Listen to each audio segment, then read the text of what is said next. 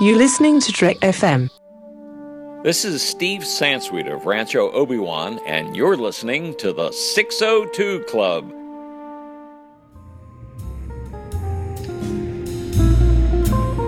There was a little bar in Mill Valley where all the Starfleet trainees used to go. The 602 Club. You know it. I was there more times than I can remember.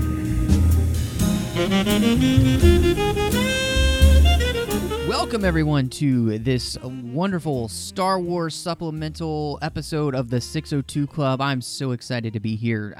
We're getting ready to dive into a book that, well, let me just spoil it for you. I absolutely adore. And with me to talk about that is a man that needs no introduction, but I shall give one anyway. The wonderful, the talented, nay, I should say incredible Bruce Gibson. Thank you, sir. I appreciate all the kind words you have to say. That'll be $50. I'm sending to you right now. Excellent. Ooh, just got that PayPal notification. All right. Oh, man, I'm so excited to talk about Rebel Rising with you today. I really did. I absolutely adore this book as a Star Wars book, and it's exactly what I wanted. But, well, that's the show. He likes the book, there we go. Everybody. I mean, we're done. We don't need to talk about it anymore. Just kidding. Where can people find you online, Matt? They could find me. You can actually find all the shows that we do here on the Trek FM network on iTunes at itunes.com/TrekFM. We are a featured provider over there on Apple Podcasts. Make sure you check it out.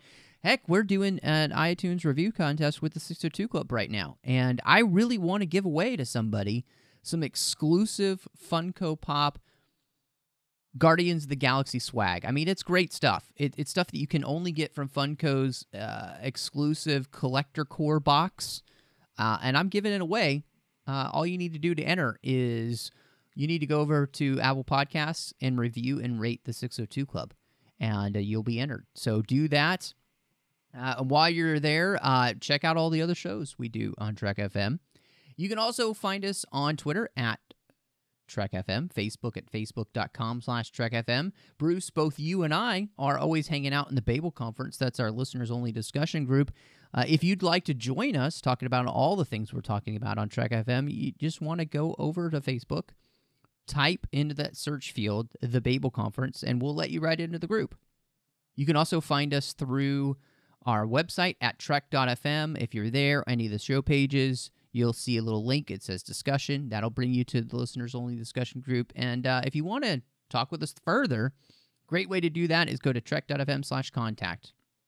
You can choose the show, choose the 602 Club, and that message will come straight to me and anybody who was a host that week. So, Bruce, Rebel Rising is a book by Beth Revis, and this one is basically the story of Jyn Erso from the moment that she is saved by Saw Gerrera to the moment she gets rescued by the Rebels.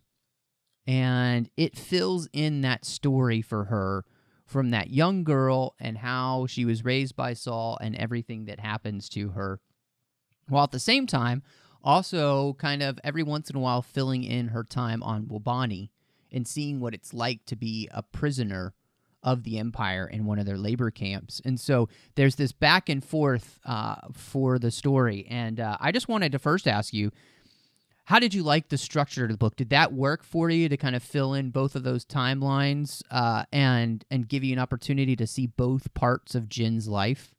It did. I liked the aspect of that. When you watch Rogue One and you see that prologue of when she was younger and Saw Gerrera comes to rescue her, then all of a sudden, you know, the music builds up and the Rogue One title comes up on the starfield. And really what you could do is just say, okay, that part right there where Rogue One comes up and the words come up, that's this book. That's the part that happens all right in there, okay? So it's great because the next scene after the Rogue One title is her locked in that cell. So we see what happens shortly before that, and then we go back to see what happens shortly after the prologue. and it fills in all those gaps. So in a lot of ways, I kept thinking, you know, it would make a lot of sense to read Catalyst, then start the prologue of Rogue One, then read this book, and then watch the rest of the movie.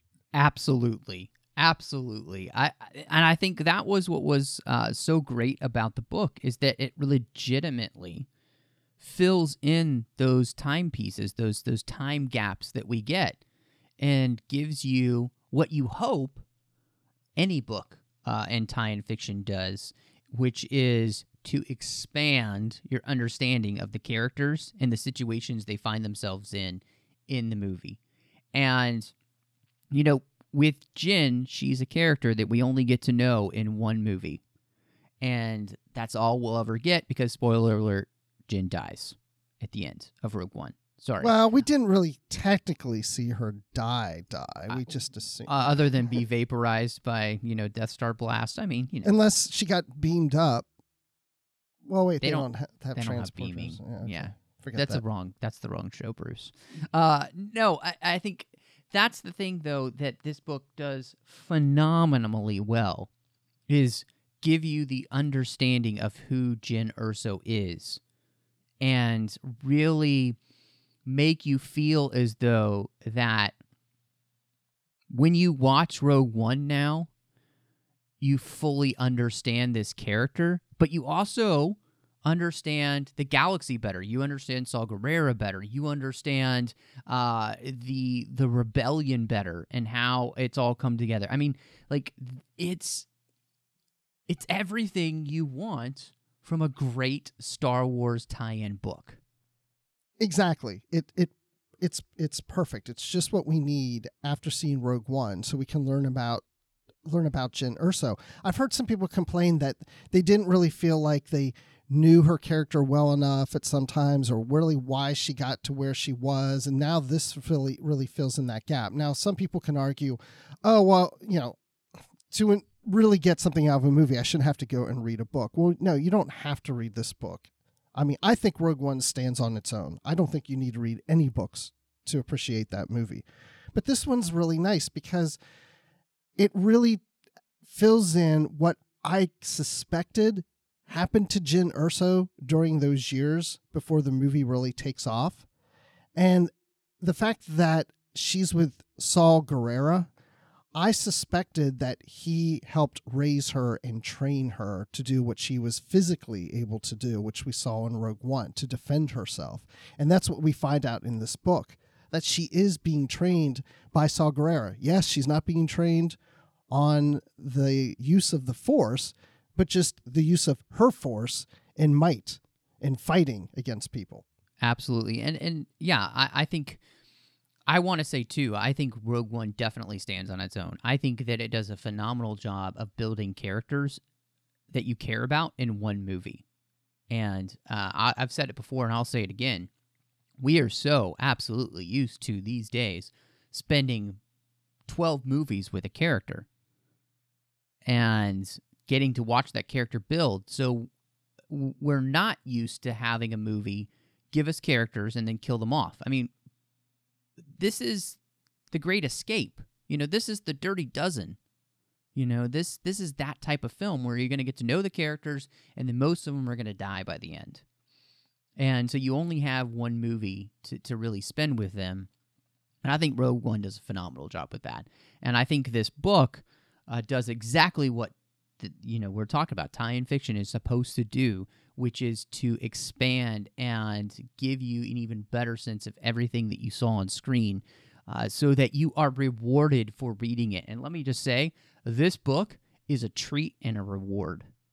And so I definitely think that, I'm just going to say it right up front, you need to read this book. If you want to know more about all of this, I think this book is, it's as close to essential as you really get when it comes to tie-in fiction for characters and stuff. I really believe that with this one. So, yeah, I'm going to be singing its praises a lot, but that's because Beth Revis and the story group here have done such a phenomenal job of giving us something that's worth reading. I don't know, and it's a young adult book, right? Yeah, it's YA. I mean, it's the same type of book. Bruce, how many times have we sung the praises of Lost Stars? And it's YA. This is the same exact age range book, but this is just as good, if not better than a lot of the other books that we've gotten for adults. There's absolutely no difference here in the quality for me. That's amazing. And that's incredible. Again, I give that all to Beth Revis in her writing style and the way that she told this story, so that I never felt like I was reading a book that was dumbed down for anyone. Well, and it's gotten to a point that when a Star Wars book comes out and it's YA, I think, oh, it's got to be good, because so far all the YA books have been really good. And a lot of ways, I think Star Wars is YA. It's not supposed to be adult. It is for all ages. It appeals to a younger audience. So in some ways, I wonder when Star Wars is written that way, it feels more like Star Wars than an adult novel sometimes. I think you actually have a really valid point. I mean, John Mills and I have just recently read through, because I was able to find two copies of this, which is the Lucas Interviews book that was put out years ago now. In fact, the last interview that's in there was as The Phantom Menace was coming out. But it's interviews all the way from the beginning of his career to The Phantom Menace, and it's a phenomenal read. If you can find a copy of it, definitely check it out. Because if you want to understand Lucas and really see that, for the most part, what Lucas has been pretty consistent about Star Wars, and he's always said Star Wars is for kids. He said that right up front from the very beginning. Star Wars is for kids. He even said in one interview, it's pretty much for 12 to 14-year-olds. And I think you're absolutely right. Star Wars works so well for YA, but what's crazy about this YA book, this Lost Stars, I don't get the feeling like it's kid stuff, because there's some really dark stuff that happens in here. I mean, this is, everybody talked about how dark Rogue One was, but this book continues that trend of just the darkness of this dark time. Like, this is the darkest of times for the galaxy. And I like that Beth and the story group don't shy away from that. Well, I love The Hunger Games, and that's YA, and that's dark. So picking up a YA book, I don't really know what makes it different from an adult book, because I'm reading this book on my Kindle, and so I'm not looking at this picking it up like, oh, this is a YA book. But I'm assuming that, and I'd love to hear from somebody to explain it, but I'm assuming one of the differences of YA is the reading level. Maybe it's not using certain words or something that you may find in an adult book. I don't know. But it always seems like there's always some kind of love interest going on too. Yeah, that's that. And I think, that's something we'll definitely talk about a little bit later on, and to see how that worked. Obviously we talked about, again, Lost Stars, all that stuff worked really well for us because it almost humanized the characters in a way, and it really, even as an adult, I can still know what that's like. I can still remember what that's like, young love or love in general, obviously, because I'm adult. I've been through those things, so it didn't throw me off. I can't wait to kind of dive in and talk to you a little bit more about that when we really dig into Jyn and her story. But the thing I kind of wanted to jump on top of first with this book, because it's a really big theme throughout this story. As Jyn is growing up, and she's growing up with Saw, she's being trained, and she's seeing how Saw fights this rebellion. The big question that obviously happens, and we know that this happens with Saw and the other parts of the rebellion, is how do you fight the rebellion?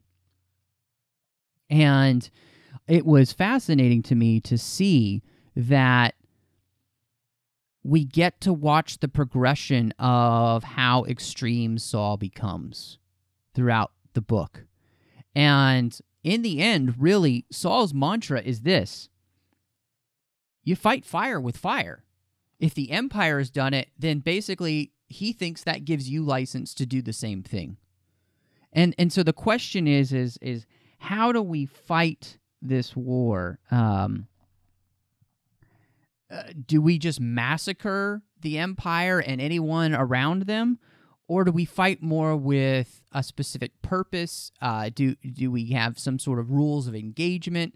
You know, all of this stuff I thought was really fascinating because it's a part of not just Star Wars, but it's even, like George would do, it's a part of the morality tale of asking a really big question. How and why do we fight a war?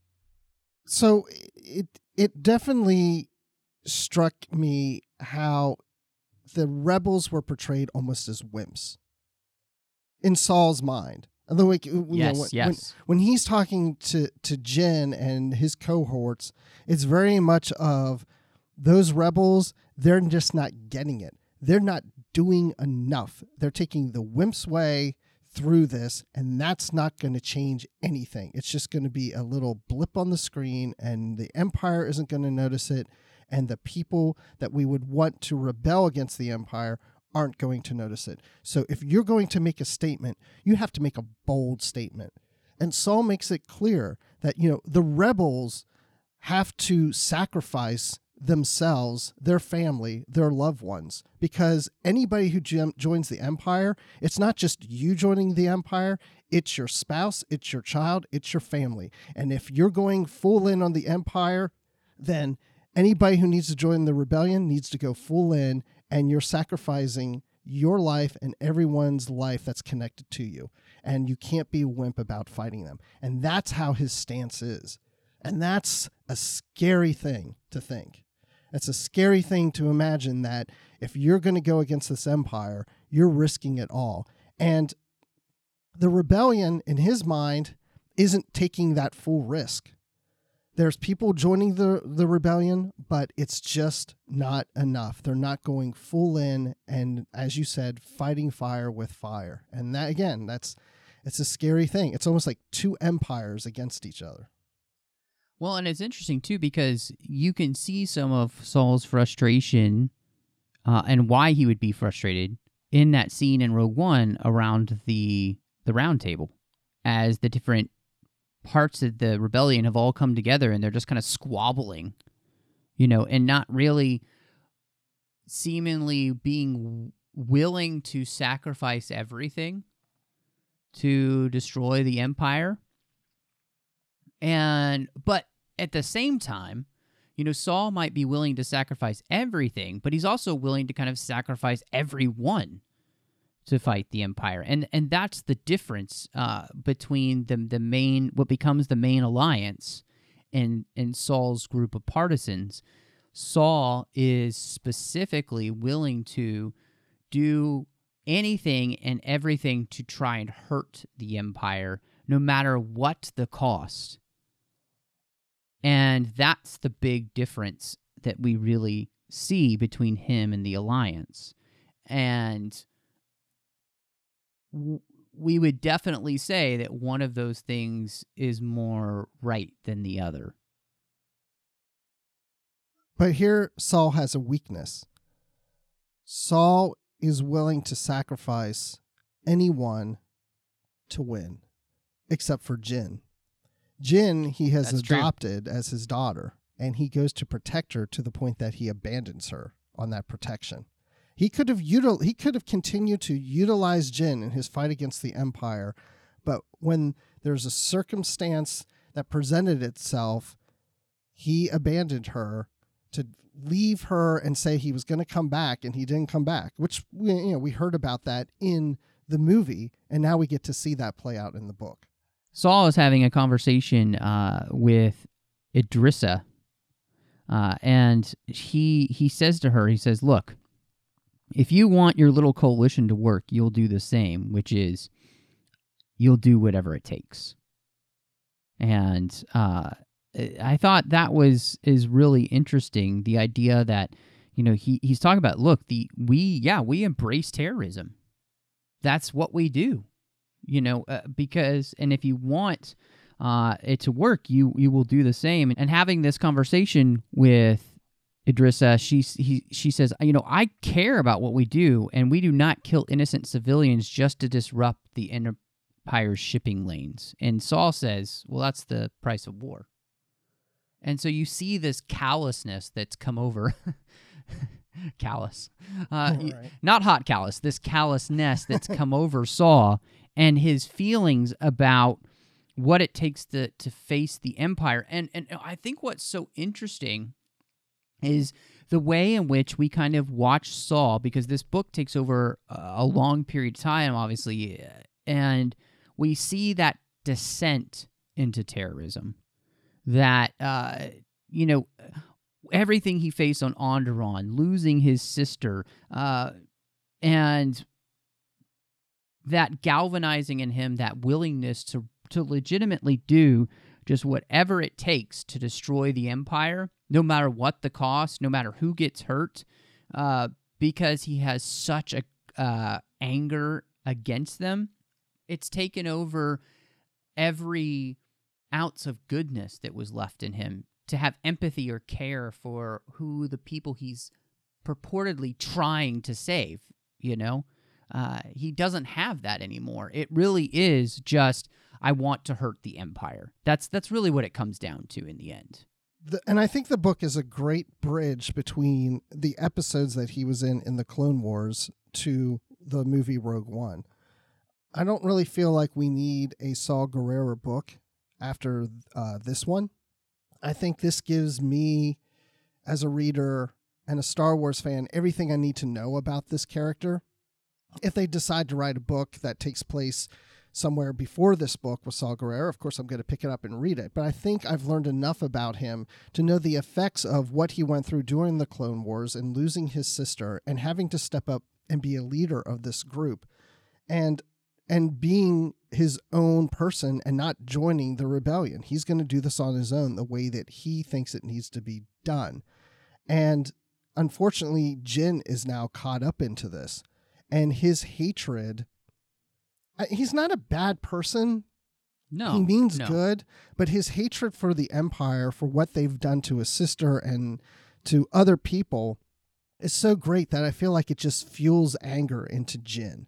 And I think Jyn is struggling, and like we'll talk about this more as we get through the book, but I think Jyn is struggling with this anger, and then she's able to kind of pull it back later on. Well, and I think that's what's so interesting. Think about what Yoda said in episode 1. Fear leads to anger, anger leads to hate, and hate leads to suffering. And Saw's hate is leading to the suffering of the galaxy because he's not thinking straight anymore about what's really best for the galaxy. Obviously, it's best for the galaxy not to have the Empire. But the way in which you go about ridding the galaxy of the Empire is completely different to where he's come down to, which is, I will do whatever it takes. I will hurt whoever it takes. I don't care who gets in my way. And it's because he's blinded by the anger that he has that's led to hate that's now just leading to suffering. And he doesn't care about the suffering anymore. He's grown hardened to it. He's grown callous to suffering in any way, shape, or form because he's driven by nothing but anger and hate, which is interesting because really, in some ways, you see that parallel between him and Vader as he slowly turns into this Vader-like character. And, you know, Rogue One shows us that he's able to let go of that finally and to say, no, my time is done. I need to give this up. Because it's almost as if he finally realizes what he's totally turning into. And he finds a little bit of redemption there in the end. And I have thought that, you know, again, connecting with the character here, I think you're absolutely right. We don't need a Saw book because this is as much a Jyn book as it is a Saw book. And we're getting that opportunity to see that whole relationship and that the way that's playing out with both of the characters, and it's phenomenally done. I mean, it really is. Well, and the title is Rebel Rising, and of course we relate that to Jyn, but this is also about Saw Gerrera. This is him rising as his own rebel. a rebel against the rebels. Yes. So it works with both characters. And as you're describing what he's trying to do, it sounds the same thing as if Palpatine were talking or Anakin were talking about dictatorship and not allowing other people to vote. It's like if Saw Gerrera were to win the war and take down the Empire, and then he is going to form the New Republic, I have a feeling it would be just like the Empire. That is, I think that's a great way to put it, because in the end, Saw doesn't seem to have any idea of a plan for what the universe would look like without the Empire. He just cares about the Empire being gone. He's not a person who's even thinking about what do we leave behind. Yes. And that's part of the reason he's willing to do anything. He's just not thinking about that whatsoever. And that's the danger. Yeah. He's not forward thinking enough. All he's thinking about is the one thing, and that's we got to get rid of the Empire. I have a feeling if he got rid of the Empire, he'd say, "We got rid of the Empire, and now we have a new Empire, a better Empire, an Empire that I can rule and make things better." And it's like, no, it's still an Empire. It still sucks. Yeah, absolutely. Absolutely. Well, and that's one of the things that's really interesting in this book, of just kind of talking about the Empire. And what I like about the book here is that it does a good job of showing us what the Empire is like and the way in which it takes over planets, the way in which it deals with the planets and the people and everything. And there's this whole section on Inusagi, this planet that they're doing an operation on. And Jyn overhears some people talking, and they say, "The Empire is here whether we like it or not. At least they're peaceful." "Peaceful?" the first woman snorted. "Silence is not the same as peace." And I just thought this book does such a good job of digging into what life is like under the Empire. And seeing the ways in which they take over the planets. Obviously, the book has a lot to do with, again, mining, as the Empire is strip mining places, destroying places to take over, covering up their crimes in different ways to the rest of the galaxy through the Senate. You know, to say accidents happened here or this happened there, all tying into what we saw in Catalyst and stuff, but really just, again, seeing that picture of the destruction of the galaxy through the carelessness and the uncaringness of the Empire towards its own subjects other than its own perpetuation it's awful. You see why Saw feels the way he does about the Empire, and because of what the Empire does to people. But then you also see that what Saw does isn't any better than the Empire. Yeah, it's almost as if he has lost hope. Maybe hope in humanity. I don't know. I mean, by the time we get to Rogue One, he seems a little crazed, which I think is part of the fear leads to anger, anger leads to hate, hate leads to suffering. I feel like he's suffering in Rogue One to the point that he can't even shave his head anymore like he used to. But, I'm kind of going to go off topic just a little because you were talking about the Empire mining to build the Death Star. And we keep seeing this more and more in books. And I keep thinking, well, all this material is going to the Death Star. And I assume a lot of it then is being used for the second Death Star.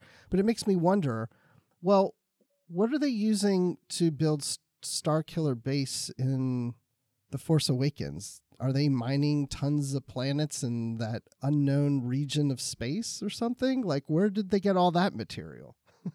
Because that's a bigger star base than, the Death Star. So just something I've thought about, something that... Yeah, that's a good question. And I think the answer to that is, to play in that tangent for just a second, it's speculated that Starkiller Base is actually hollowed out Ilum, with the Empire left of Ilum after it was done kyber crystal mining.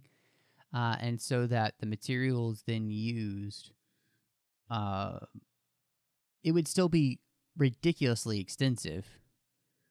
Who knows? I don't know. Maybe that has all to do with Palpatine's contingency plans and, you know, what we saw in some in the aftermath, but who knows? But that is actually a good question, because it seems like for if the First Order is building this thing for 30 years, you got to be getting the material from somewhere, or however long they're building. We don't even know yet, so...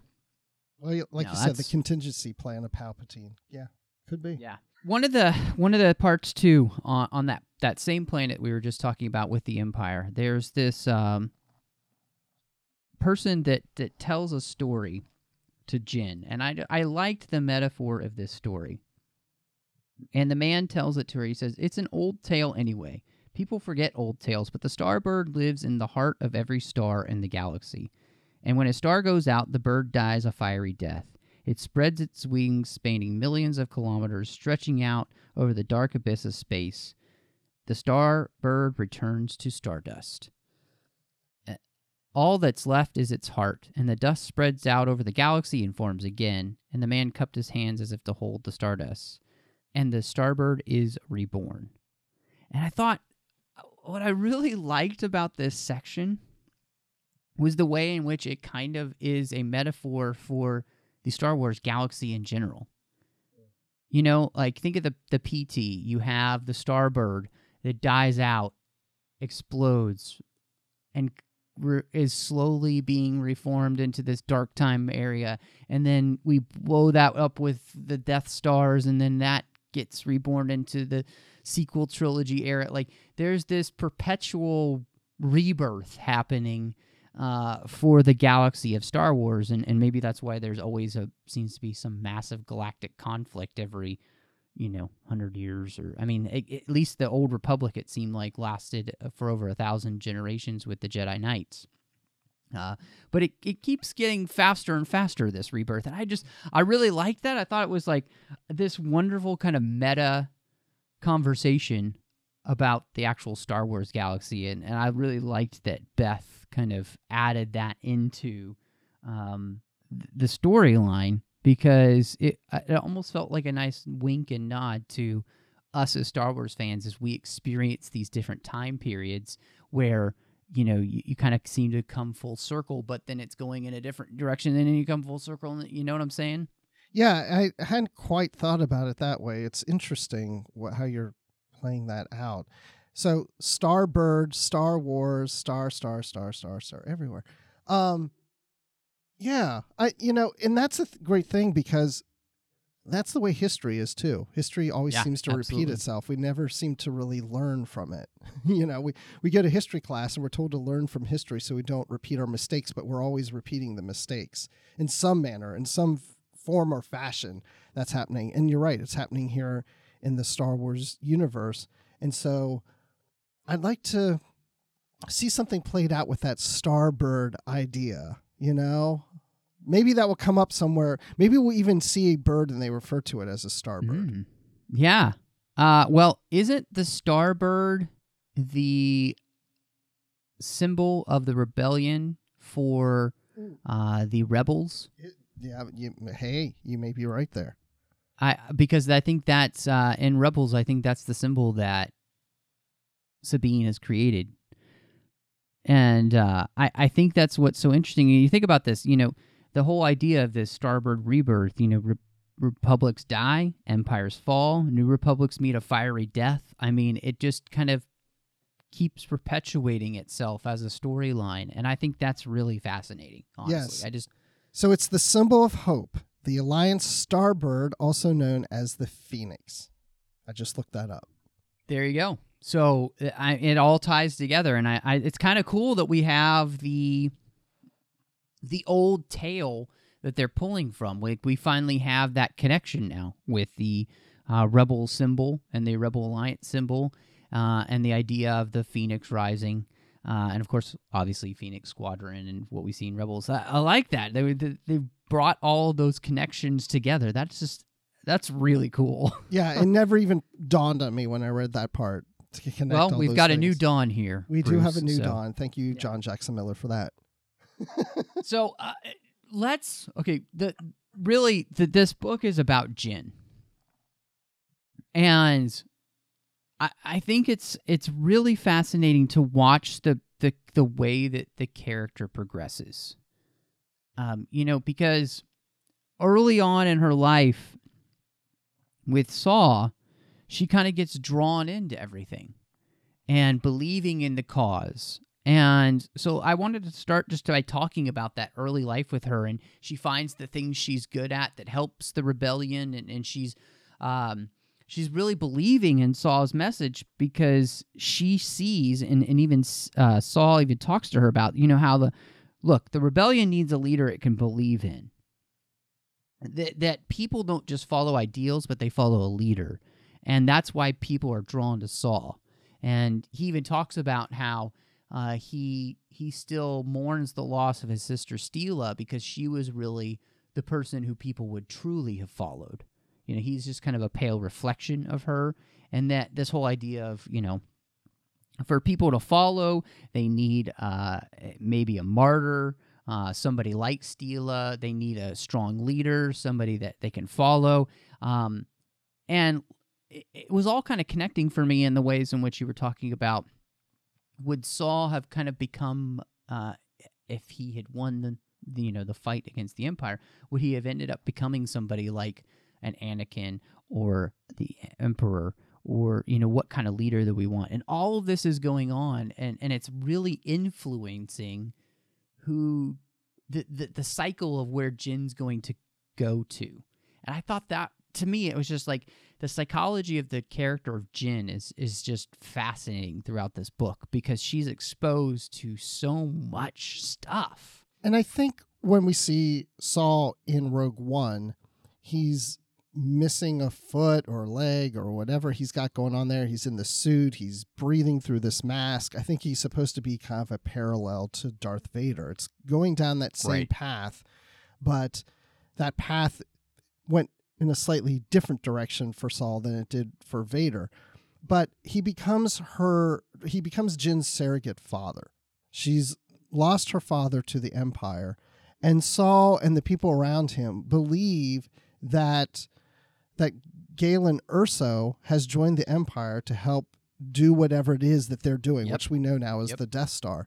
And so Jyn believes that too, because he never comes back for her. She's waiting for her father to come get her, to come back. She knows her mother died, but she's waiting for her father to come back. But her father went off with the guy in the white suit, the way she looks at it. You know, the guy in the white, he left with him, and he's never come back to her. So she's hearing from her surrogate father and others that her father betrayed her and the people of the galaxy to join the Empire. And so she's got that kind of hatred now building inside of her, just like Saul has in him. And so Saul is the person that she's looking to for direction on how to handle things. And we know Saul isn't necessarily handling things in the right way. The psychology of what Jyn is raised under, you know, thinking that her own father is a traitor. She even calls him a bastard. In this, which she was reflected in the novelization of Rogue One, where she talks about her father in her head, and this seeing Saw as a father, and as a leader and somebody she follows and that she wants to impress. I mean, as she's being raised by him, she like everybody else she sees around her in his partisan group, wants to impress Saw, to be somebody that he looks at and kind of gives the attaboy to, or the attagirl, right? She wants that. And yet, at the same time, then you get to the point where he leaves her and abandons her. And it destroys... Once again. Again, yeah. She has the worst abandonment issues. And anywhere you can see, because she's been abandoned now, which she thinks of as twice. And it influences who she becomes, because she goes from being somebody who believes in the rebellion, believes in the cause, to somebody who wants absolutely nothing to do with the Empire or the rebellion. She sees them both as bad. because to her, what she sees is that the rebellion always brings down the empire on the people, and if people would just, like, basically what she says in Rogue One, if you don't look up, it's not so bad. If you just kind of went about your business, if everybody would just go about the business and stop being at everybody else's business, maybe this galaxy would be better. Like, she's completely at that point, she's become that hands-off, I don't want anything to do with any of this. I just want to be able to live. Like, that's where she comes down to. Like, I just want to live. Yeah, and she accuses people for causing the Empire to want to get involved. And then what she learns later is that you don't have to be a rebellion. You don't have to rebel against the Empire. You don't have to do anything to stand out to get the right Empire to invade your territory. Absolutely. The Empire is going to come regardless. She learns that later. It's like, you know, the rebels are absolutely bad because it brings the Empire. Well, then she realizes, well, gosh, now I'm witnessing a place where there is no rebellion going on, and the Empire shows up anyway. That was so interesting to watch her. And I think, again, the book does such a great job of kind of bringing her through this circle.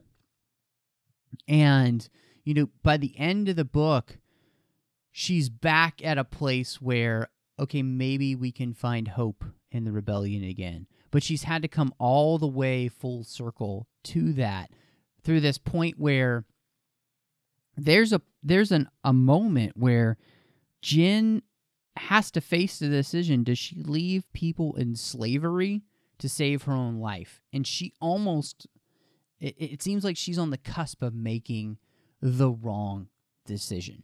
And she finds herself not being able to make that decision of basically sacrificing other people's life so she can live. And the way that you get there is that Jyn, being abandoned by Saul, finally finds a life with a couple of people on a planet where the Empire isn't around. And this is really where that whole idea of, oh, well, maybe if we just keep our nose to the grindstone, we don't need... Maybe the idea that the Empire just kind of views us as ants and they don't care about the ants. And if we just pretend to... it's not there, we'll be okay. This is really where she starts to kind of learn that whole idea with Hadder and Akshaya, which is his mother. She lands on this planet with them, and she lives with them for quite a while. And Akshaya's whole view of life is that we're the ants, and the Empire is basically the human with the big boot, and nobody, you know, cares about the ants. If we just kind of stay out of their business, they'll leave us alone. And for a while, she actually has somewhat of a normal life. She gets this kind of little reprieve to kind of live in this life with two people where they care about each other, they love each other, they have food, you know, she kind of has a normal existence. She's able to help them out with the skills she's gained with the rebellion, forging documents and helping her, Akshaya. And I don't know. It was something unexpected. This is the part of the book, Bruce, that I just didn't expect with Jyn, that she would get this opportunity to have this be a part of her life. To kind of have a normal life? Yeah, absolutely. I didn't expect this to be there at all. Honestly, yeah, I didn't either. But it was nice. It was actually good to know that she had an experience, a normal life for a period of time. If anything, I think having that experience makes her realize that there is hope. Because if what she saw, what happened with her father and to her mother, and now living with Saw Gerrera and all the negativity that goes with that, I don't think this is a girl that's going to grow up to be a woman with much hope at all. And I think she's going to be like Saul and just out for revenge. And now she's got a life where things seem to be normal. She's got a woman that's caring for her. She's with this woman's son, so she has someone that she can bond with and get to know someone her own age, because she's not even raised when she's with Saw Gerrera. She's never around people her own age. She's the only kid around. I mean, everybody else are adults. So this kind of grounds her. And, you know, I'm just thinking about that whole idea of the Starbird and you know, her father referred to her as Stardust, and you had mentioned that the Starbird becomes Stardust. And I think this is the point from here to the point that we get to at Rogue One, where the Stardust is reborn into the Starbird, which makes me think of Jyn Erso as being like the Mockingjay in The Hunger Games. I think that is a really, really good point, Bruce, because it's her experience with Hadder and Akshaya that kind of foments that descent into almost being somebody who will do anything just to survive, to coming back full circle around to being somebody once she's being rescued that thinks maybe, just maybe, this is a way to find hope again. And part of that is that her and Hadder fall in love and have a relationship together. You know, she experiences love and sex and having a life that's not just completely fueled by hate and rage and anger at the Empire and all the type of... She gets to have that opportunity to see what life is like, hopefully on the other side of rebellion, of what would be truly worth fighting for, which is the opportunity for people to live in a galaxy where they could have relationships and families and all of these things. And I think you're absolutely right. It was a really nice point of the book to see that Jyn, in her life, got to have just a little bit of that. And it also influenced my reading of the relationship between Jyn and Cassian, especially in that last moment when they're riding down the elevator together and they have their wonderful moment on the beach, as there's this connection there between two people who have spent most of their lives in this fight in different ways. And, you know, Jyn never gets to have that conversation of Cassian basically saying, I'd been in this fight too since I was your age, that 8 to 6 year old, right? And the different ways that it's affected them. And having that moment of them, like, what could have been. Like, if they had survived, would they have been able to go on and find a life together, maybe? But that doesn't get to be a thing for them because their time is up. You know, they've run out of chances, as Jyn said. We'll take the next chance until the next chance. Until we run out of chances or our mission is complete. At least they knew they completed their mission at that point. At least they thought they did, and we know they did. But yeah, I love this aspect of watching Jyn go through these different cycles, like you were talking about, of the Starbird. She, in herself, kind of becomes a picture of the Starbird rebirth. Right. She's almost the story of the rebellion. Her whole life is.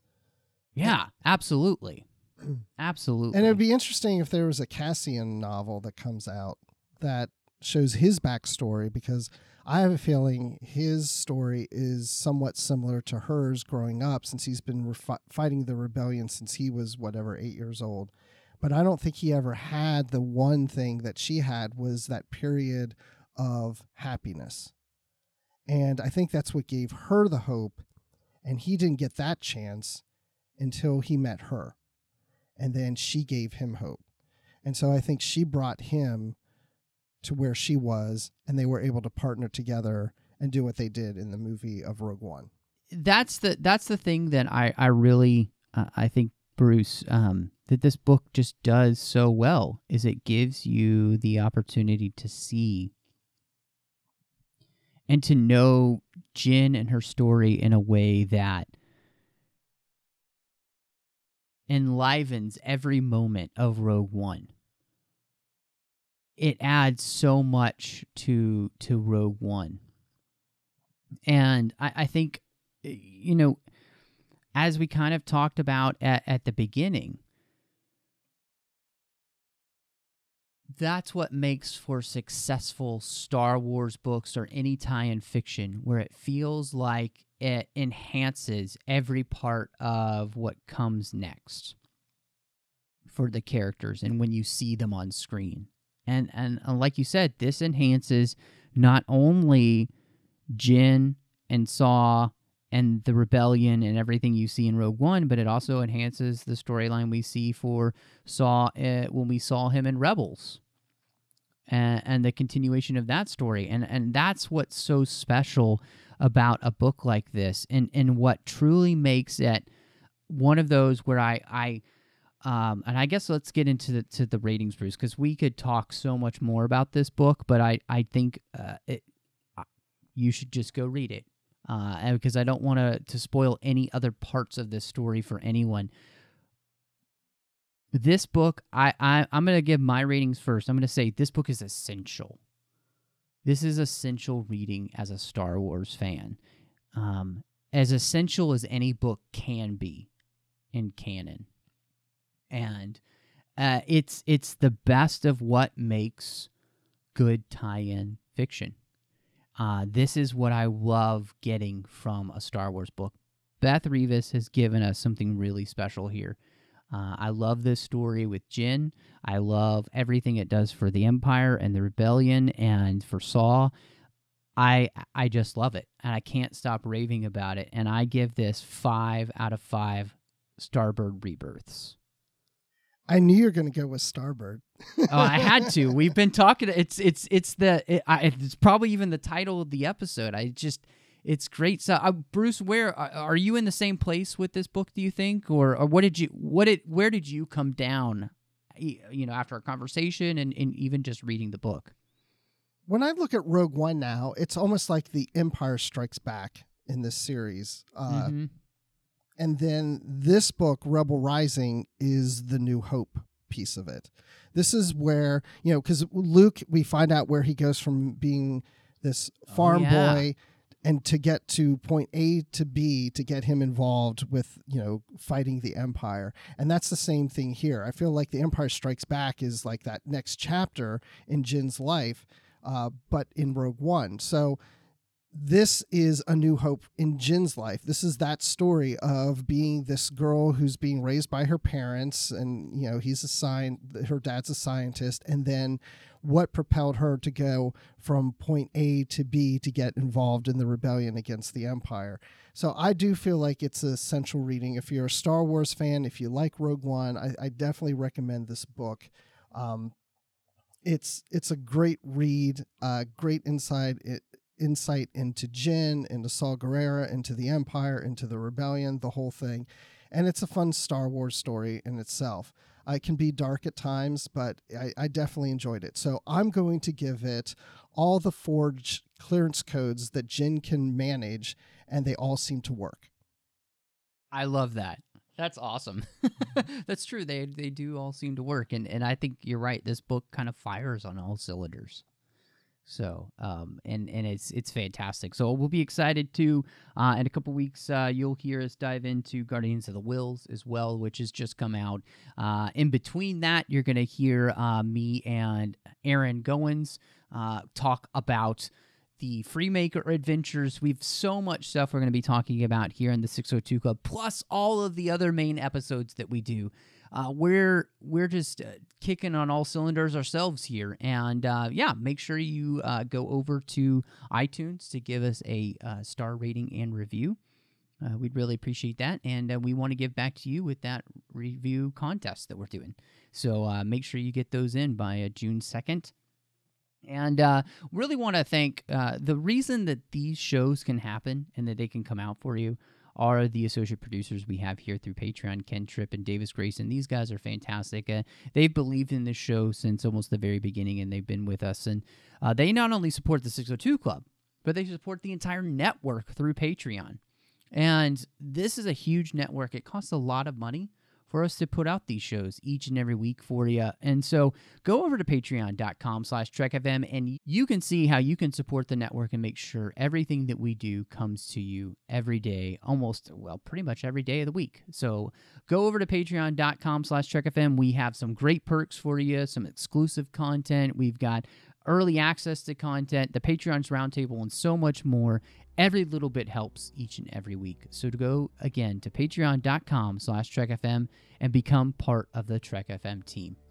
Now, Bruce, it's, you know, doing this stuff with you is a joy. It really, there's not much better in life than just sitting down and talking with you or like John Mills or anybody else that we have here to talk about Star Wars or anything else in the 602 Club. It's a highlight of my week most of the time.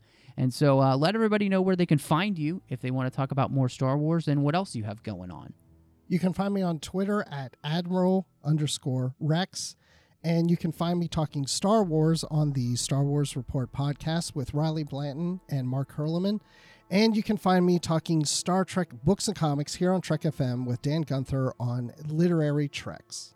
And you can find me here on Twitter, MattRushing02. I'm on Instagram at MRushing. You can find me on the network with Chris Jones. We're back talking Deep Space Nine on the Orb. Make sure you check that out. I am on the Nerd Party Network with John Mills. We've mentioned him a couple times on the show, talking Star Wars, aggressive negotiations. Make sure you check it out. I love doing that show.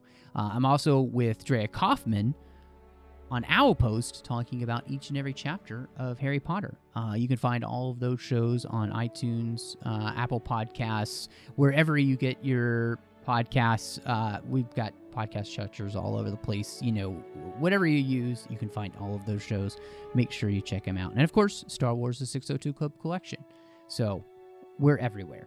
Well, thank you so much for joining us, and may the Force be with you.